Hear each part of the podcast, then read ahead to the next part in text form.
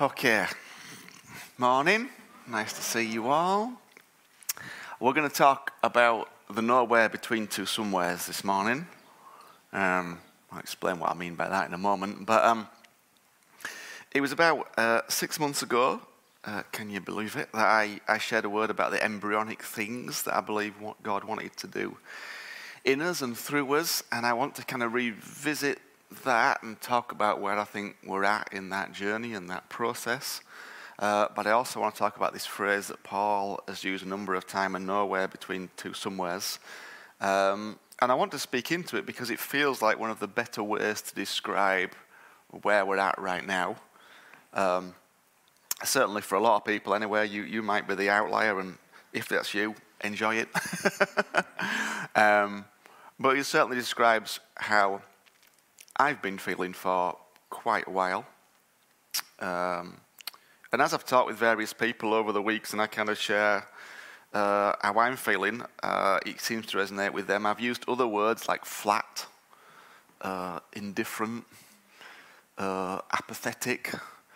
Uh, not really words I would generally use to describe me at all in general, but of course we're not in a general place or a general time, or we're in a very interesting time and place. And um, so, yeah, so, so if you resonate with that, then uh, this is for you. If you don't, like I say, enjoy not being there. Um, but I think at some point in time, we all get to that place. And I want to try and, um, well, I actually asked, I asked Paul earlier this week, I said, okay, how do I, and I've talked to him a lot about it, how do I pray out of this place? And how do I get myself out of this place? And um, I want to share really some of that with you, uh, some of the things he shared with me to share with you, and some of the things as well. But there are um, hopefully to give you some insight as to where we're at right now, um, both as a family spiritually, as well as in a sense practically, and how that affects the two, because they, they do impact each other. Um, because there are two aspects of this sense of being a nowhere between two somewheres. There's a practical aspect and a spiritual aspect. Practically, of course, we live in these very unprecedented, I know we're fed up with that word, and uncertain times. And, you know, everybody, how many people are getting excited about what they may or may not get told on tomorrow, which may actually not happen until two weeks' time, which may not happen until four weeks' time. And even then, you may not, you, you know this place. Um, and this is the place we've lived now for, well, I guess pushing 14, 15 months this place of uncertainty, this place of waiting for somebody else to apparently tell you what you can and cannot do, and how you can and cannot, and how you should and should not live your life, which is very new to us as a nation. Um, well, actually, interestingly, it's not very new to us as a nation. It's just because we've been told how we're meant to live in all sorts of ways. You've been told for many years you should eat five a day. You've been told for many years you should drink so much alcohol. It's just, it's never come with the same messaging behind it as what you should or should not do. So we've been recommended to live in certain ways all our lives. It's just there's never been a particular way of getting that message across that has caused you to hear it in a different way and caused many people. I mean, if I don't want to dare think about it, but if you think about it, if that same messaging was applied to different things, we wouldn't have a million cases of obesity in our nation. But I don't really want to live in that way. But anyway, I only say that to let you know that we are we are told what the should and should nots be all the time. It's just been come in a different way.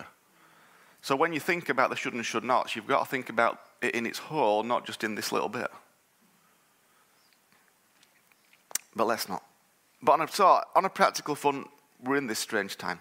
But, but spiritually, where are we at? Well, before I can talk about that, I need to look back at the somewhere we've been to explain more about the nowhere we find ourselves. So let me just remind you of some things that we've said a number of times over this last 15 months.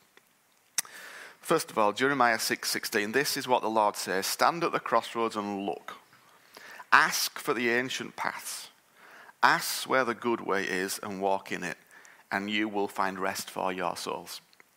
So we've talked about this yeah, the last 15 months, I guess, excuse me, this idea of standing at the crossroads and, and looking about asking. So the ancient path is all about the things that you've done before that brought your life.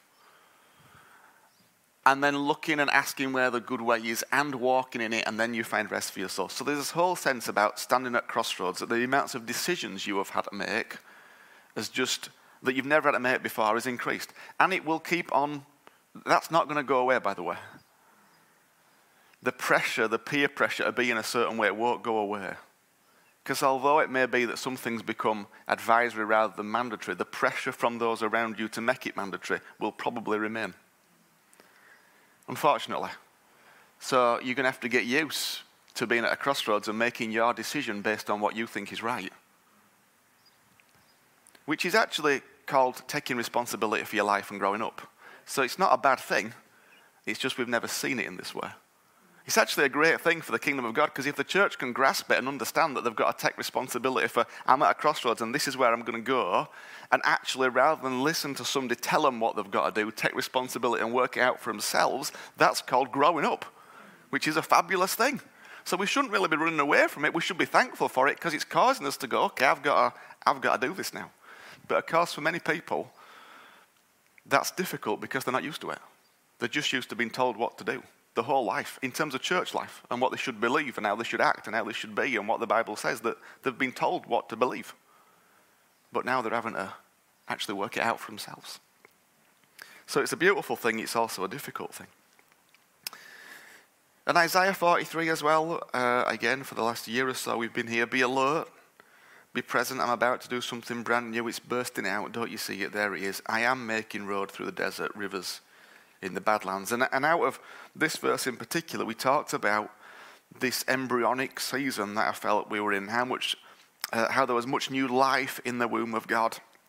And of course, just practically, we've, we've seen this kind of boom of, of real life embryos, of babies amongst us, which goes against the grain because nationally the birth rate's gone down in this time. But with us, it's like gone through the roof. I've never known so many babies being born at the same time. There's like five or six or somewhere around there in terms of ones who are on the way or ones who are already here. It's, it's wonderful. And I sense that very clearly we moved into this new era. There was much that God was birthing in us and through us. And we talked about the birthing of relationships, businesses, jobs, connections, ministries, flows of finance, opportunities, openings. And I still passionately believe that that's true. But I want to talk about why we feel like we feel where we're at right now and try and understand it a little bit better. Uh, because when I talk about these things, perhaps uh, some of us had an inkling that something in life might be about to be born and be born afresh. Uh, I certainly did. There were some things that cropped up and started, and I'm like, oh, that's fascinating, that's exciting. And then it feels like it's just kind of gone flat. But it's like when a couple have been trying to conceive and they found out they're pregnant, there's lots of excitement around it. They can't wait to tell everybody, and people suddenly get new roles they've never had before. Suddenly, there's, there's grandmas and granddads and aunties and uncles and cousins that have just kind of come into, come into place. Suddenly, one embryo creates all sorts of new roles. And I recognize that perhaps some of you might have identified something new. You might have felt like God was birthing something in you, and you were pregnant in the spirit, as it says of Mary. And if that's you, you might also feel like I do, that you're in this nowhere between two somewheres, but think about it, that's normal. Think about a pregnancy. So, if you continue the analogy, then maybe we're in the second trimester. So, the first trimester, you get pregnant, it's all very exciting, you tell everybody, it's like, woo, woo, woo, okay, and you throw up and all that, and you can't eat anything, and everything smells and all that. So, it's not all great, but, but there's some wonderful things. And then the third trimester, you're like, okay, it's coming. It's like, and, and, you're excited and you're ready. But then there's this middle bit, like month four, five, and six, when it's like, you've told everybody, but it's too early to decorate the nursery. And you don't want to buy anything because you're not quite sure yet. And you know so there's this like lull when nothing really much happens. But once you get to kind of month seven, eight, and nine, it's like, okay, now, now you're making a, a, birth plan and you're, you're meeting the midwife more often and these things, and it's going to be a reality to you. But in months four, five, and six, it's like, you just get bigger. I wonder if spiritually that's, that, that's not where we're at for some people. For people who felt like there was something birthed and something coming and then it's gone a bit quiet, it's not that it's gone quiet, you're just in the second trimester. God has not stopped. God has not stopped doing what God's doing. We've got to remember that we inherit the promises through faith and patience. If God started it, then He'll bring it to completion. If God's birthed something, it will come to full term. But here's the thing when you have a baby in the natural, there's a pretty set gestational period of nine months, give or take a few weeks. But of course, in the animal world, it don't work like that. So an African elephant carries her young for 645 days. At least she'll get some use out of maternity wear. so an elephant, 645 days. A giraffe, 435 days.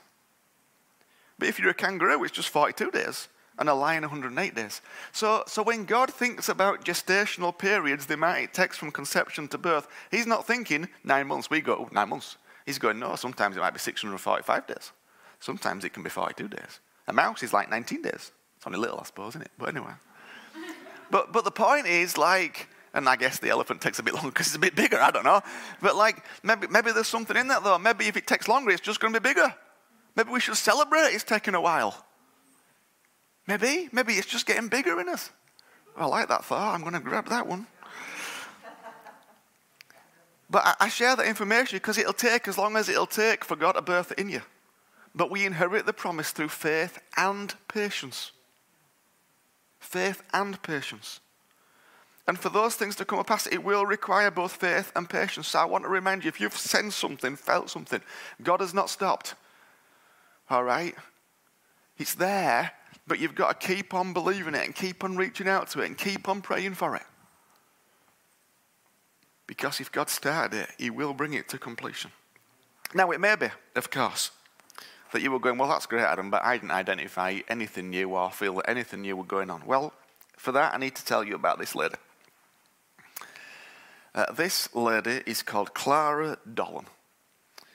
And in that picture, she's seven and a half months pregnant. But as you can see, how pregnant are you, Claire? Is that about seven and a half months? All right, there you go. So Claire's six, uh, not that everybody look at Claire's tummy because we don't want to do that, but my, my, point being, it's fairly obvious that Claire is pregnant with a baby. That lady, you would have no idea. She had no idea. Let me read the article from just a few months ago from The Guardian. When Clara Dolan, then 22, woke up at 4 a.m. on the day she was due to start her new job, she thought her agonizing stomach cramps signaled her period being back with a vengeance, as she put it.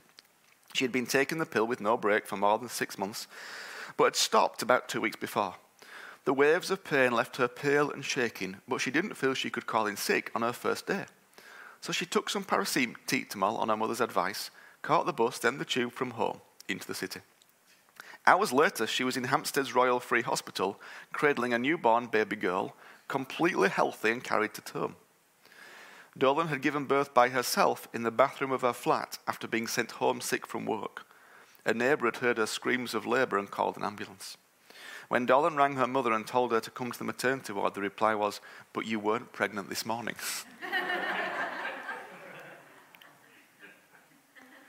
Just because you don't feel pregnant doesn't mean you're not pregnant. Let me carry on reading a bit of the article. The phenomenon of a woman carrying a baby to term without knowing she is pregnant is more common than you might think. A 2002 paper published in the British Medical Journal estimated it occurs in about one of every 2,500 pregnancies, suggesting 320 cases in the UK every year. Now, that might freak some of you out, so let's not worry about that. The point being is this that's true spiritually. That's true spiritually. If it's possible in the natural, it must be possible in the Spirit of God. And I know many of you, I told a couple of people this story, and they went, Well, how is that even possible? I don't know it's possible, but it's possible. Just because you don't feel pregnant doesn't mean you are not pregnant. And I think there are some of us who feel like we've missed it because we've, we've not had that sense that anything new was being birthed in us. We've, we've gone through this time where oh, we, we've heard all these messages and we're going, but nothing's changing and nothing's new and nothing's happening. And I'm going, okay, just because you don't feel it, don't mean to say it's not happening. Just because you're not aware of it, don't mean it's not there. I want to remind you that we inherit the promises by faith and patience. And faith is being sure of what we hope for and certain of what we do not see. It says we enter this new era, which we are just yeah, we won't go there. But we are going to enter it. There will be a birthing of relationships, businesses, jobs, connections, ministries, flows of finance, opportunities, and openings. I am assured of it, but it will take both faith and patience. And those of us who are aware of it need the patience, and those who are not need the faith. So you need one, well, you need both, really, but you need to highlight one or the other. And of course, it'd be easy to look at this time and think it's a barren time, that we're in some kind of wilderness where nothing's really going on and everything's just super hard. Well, yeah, it is. It is super hard. We are in an unprecedented time, a challenging time for everyone. And even those who believe they are strong and are able are not finding it easy. And of course, when you're in a wilderness, it's easy to complain. Just, just read the story in Exodus. When you're in a wilderness, it's easy to complain. But Phil's absolutely right. First of all, we're not in a wilderness, it just feels like it. We're not in a wilderness, it just feels like it. So, although it might feel like there's not much going on, it might feel like not much is happening, actually, there is all sorts of things going on, whether you see it or feel it or not.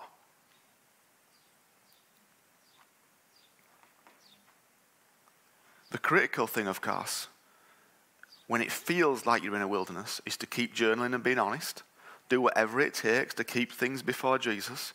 Be transparent about yourself. Go back and listen to things that have helped you, things that have brought you strength and encouragement. Ask those you trust to pray with you and for you. Shut the door to those things that, that don't help. Deal with the negative.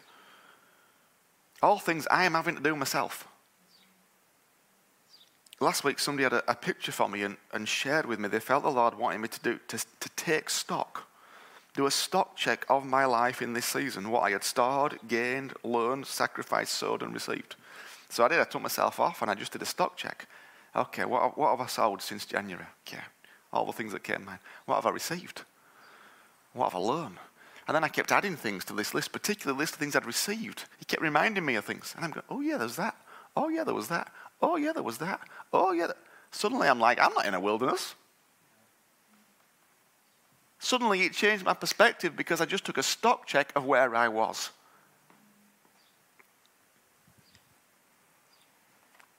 It was hugely helpful to me as a reminder. I, I, read back through my journal from January, which, of course, if you've got a journal, you can do. If you don't, you can't. But if you've got one, you can. And you can see, and you can go, oh, yeah, look what God did. You can remind yourself. That's one of the beauties of journaling. You've got a record to remind yourself of what God's done. We need to make sure we're doing whatever it takes to keep ourselves going at this time. At the same time, I sense many of us have been beating ourselves up because of the things we feel we are not doing.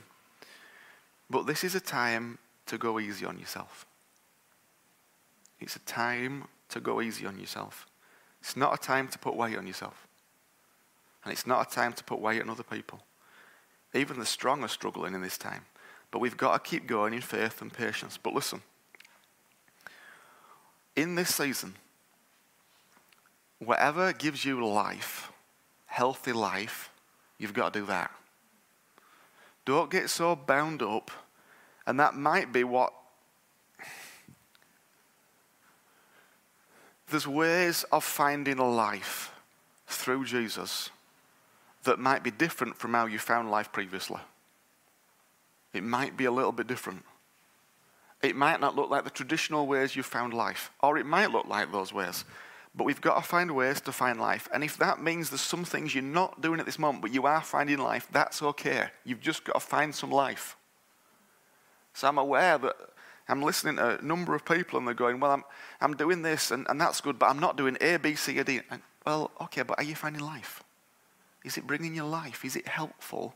Okay, well, let, let's, for this, seat, let's just not worry about that for now. Because actually, this time we're in right now, you cannot underestimate the effect the last 15 months has had on you. You cannot underestimate it.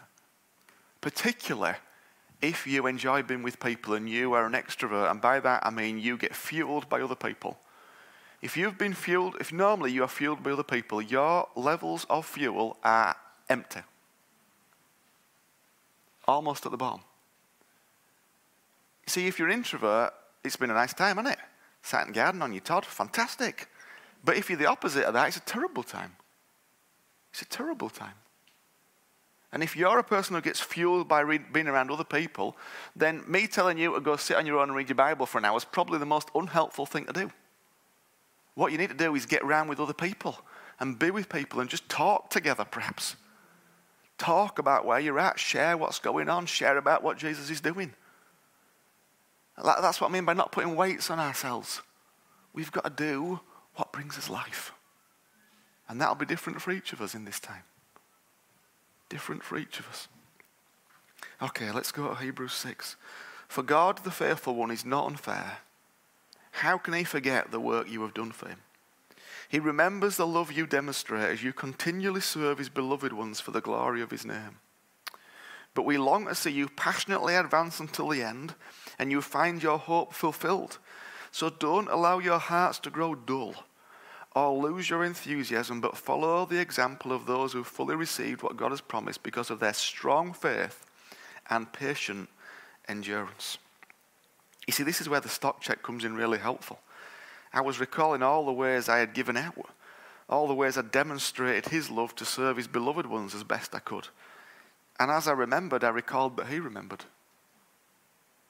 But then I was able to recall all the ways others had demonstrated His love to me and recalling all the ways I'd changed and grown. God is the God who sees. How can He forget? But maybe we forget. Maybe we've got to take a stock check. Remind ourselves of everything that we have stored, gained, learned, sacrificed, sold, received. And then we mustn't let our hearts, allow our hearts to grow dull or lose our enthusiasm, but follow the example of those who fully receive what God has promised because of their strong faith and patient endurance you realize some seasons are just about putting one foot in front of the other. Some seasons are just about putting one foot in front of the other. Sometimes it's just about keeping walking. And I think that if we keep walking in this season right now that we're in, we're doing well. Just keeping walking, you're doing well. If you can do more than that, hey, that's fantastic. That's amazing. But that, that will be very few people, I think, at this time who are actually able to do more than just keep walking. But if you can put one foot in front of the other and keep moving forward in some way, shape, or form, you are doing well. Stop beating yourself up because you're not changing the world right now and start patting yourself on the back because you're doing all right and you're surviving. Because there's plenty of people that are not even surviving. I think we've got to take the weight right off and just encourage each other. Of course, if you can do more, fantastic. Listen, some practical things I highly recommend that we do. Um, Praise be the Lord our God, our Savior, who daily bears our burdens. We've got to be increasing the amount of time we spend sharing our burdens, sharing with each other, talking, writing, praying, expressing what's on the inside of us to the right people who can help us. It's vital we do it in helpful ways, sharing with those who can bring wisdom, and then listening and acting on that wisdom. Don't just verbally vomit over somebody who don't know what to do with it. Okay?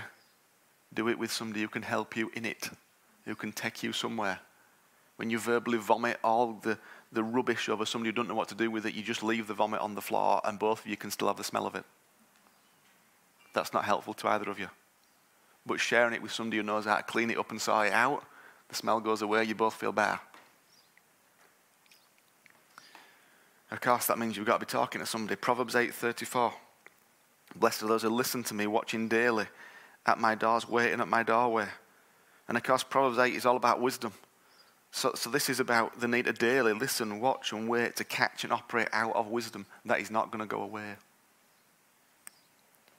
So, who's speaking wisdom into your life?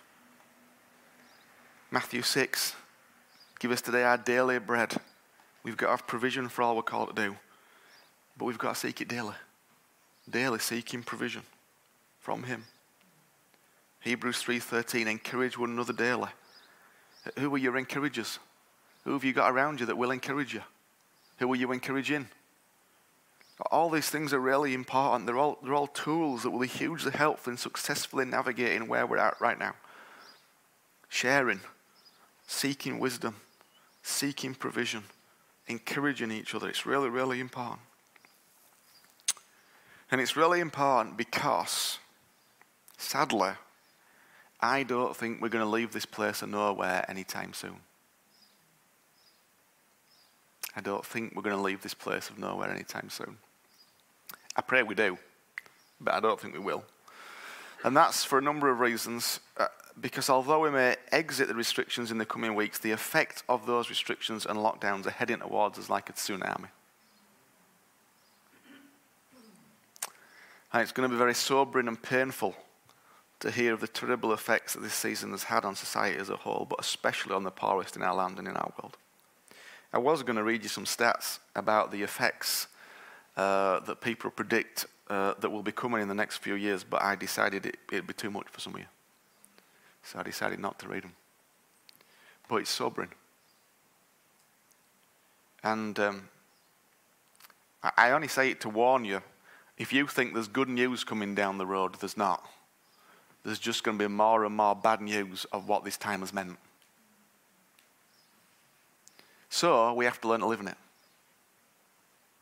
And I don't have any joy in sharing that with you, but I do it because I, we've got to learn to live in that place and not look to getting out of this nowhere place by thinking, well, when this happens and when this happens and when that happens, I'll be in a somewhere place. No, we've got to learn to thrive in the nowhere place because then when you get to the somewhere place, you really take off. We've got to thrive in the nowhere place. And so one of those things is doing those four, four things about sharing, about encouraging, about seeking provision, about all those things, all the, the ancient paths, the things we know to do, although we might do it in slightly different ways. And then this thing we've been talking about for a little while, which is this thing about rest. Uh, Exodus 20, verse 8 to 9. Remember the Sabbath day by keeping it holy. Six days you shall labor and do all your work, but the seventh is a Sabbath to the Lord your God. The Sabbath, of course, was instigated, and I'm going to at some point expand this more fully because I've, I've been trying to live this in a whole new way this year, and I've, I've done lots of reading and pondering about it, but not quite ready to just share it yet, but I'm going to in more detail at some point. But the Sabbath was instigated in the creation account, of course. The creation accounts have God ordering creation for six days and then resting on the seventh, and on the seventh day he sits back and enjoys it all. And then it's commanded, not that word, commanded. It's a must, not a should, in terms of the legislation of God. Uh, that when they come out of Egypt, he gives them these words Sabbath is about rest, but it's about resting in God. But we seem to have forgotten that rest was A, commanded, and B, we've made it something it was never intended to be. So that the context of this command is that they've been used to working as slaves seven days a week, 365 days a year, and God's going, okay, no, you're human beings, not human doings, which we've, we've heard many times. But listen, Sabbath is meant to be a rest from producing, a rest from the consumerism and the drive to be fruitful and create and make something and tick something off the to do list. Sabbath is about enjoying what you've made the previous six days. There's, a thing in the Bible called the first mention principle, which is when something gets mentioned first in the Bible through it, you get the main idea right there. And then every other mention kind of builds on it and expands it. And of course, it's first mentioned in Genesis 1, which is what does God do? God sits back and enjoys what He's made. So, Sabbath rest is about enjoying what has been created, not doing more jobs. But it's very difficult. It's very difficult to sit and be still and enjoy See, if you, if you went to be with a Jewish family on Shabbat, you would find that all the food had been made the night before. All of it. It'd all be prepared, it'd all be ready, and they'd light a candle probably at sunset on the Friday night, and they would remind themselves of the story of Jesus, and they remind themselves of the story of their people. And then they'd just hang out together. And they'd get up the next morning and breakfast. Nobody would get up to make breakfast or do the washing up. It would already be done. Nothing would be washed up, it would just be left and waited because they wanted to enjoy being together and enjoy what they create. And then they might go for a walk together or go for a meal together or go do something together, but they wouldn't have a jobs list to do. They'd just enjoy what they'd create. And yet we find it so hard to just enjoy what we have already created. Most of us have never left Egypt. Because Egypt is this place, um, metaphorically, where you just work all the time and you are a slave to consumerism and capitalism. Most of us have never left that place. And it's not about having a day, it's about having a whole life like that, where you are no longer a slave to consumerism and capitalism. That's really what Sabbath rest is all about. The striving, the creating, the making, the pushing, the forcing. Let me finish on these words. If you watch your step, oh, that one.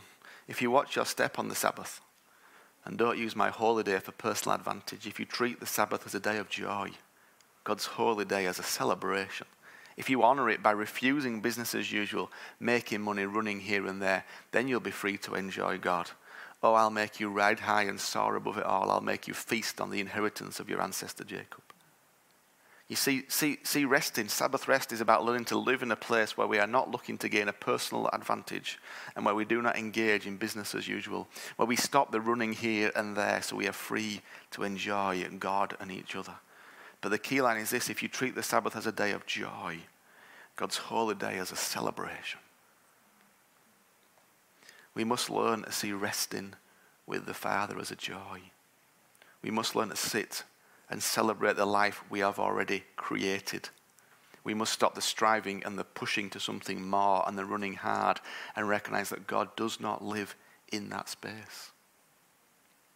There is something about the celebration of the life you already have that is key.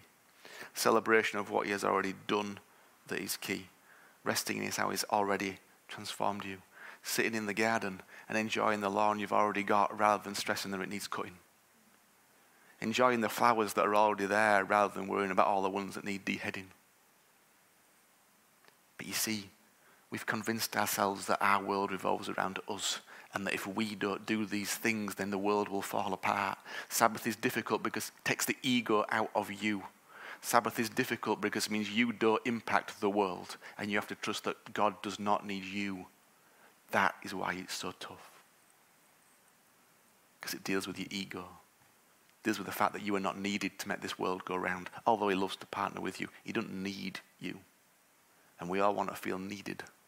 We all want to feel as though this world cannot function without us in it and our skills and our talents and our abilities and our life. And hey, if I wasn't here, the world would surely fall apart. None of us say it, of course, but most of us think like that.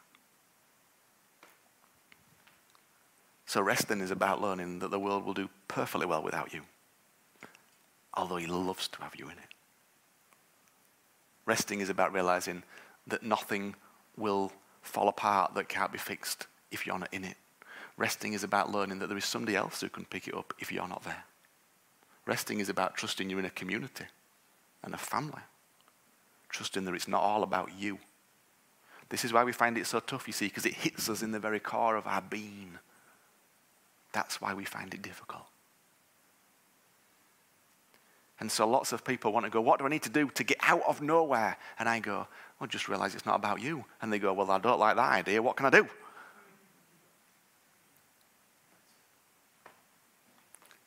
Realize that the Lord sits enthroned above the flood, as it says in Psalm 29, I think.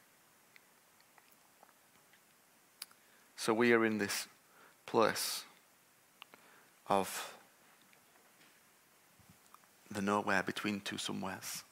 And we're not going to move into this somewhere place, which is, which is really this kind of new era, and it's going to be exciting and thrilling, and we're going to see all kinds of fantastic things. But we're in the second trimester now. But we will get to the third, and we will get to where it is, and it will be fabulously exciting.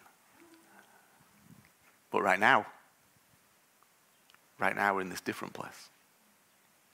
We've got to learn to live in that place because it may well be that in times to come there will be other nowhere moments. And if you've already learned to live in it when you get there, you're going to be way ahead of everybody else, which means you can bring light and life to them, which is what you call to do. So I don't, and uh, you know, I don't enjoy this place at all. I don't enjoy it. But for me, it's not really about me enjoying it. It's about going, God, how am I meant to become more like you in it? How am I meant to live to bring life? How am I meant to express more of who you are in this place? And what can I do to help those around me through this place? So I want to encourage you do those four things. Be aware of it. But just know learn to rest and more in Him. Amen.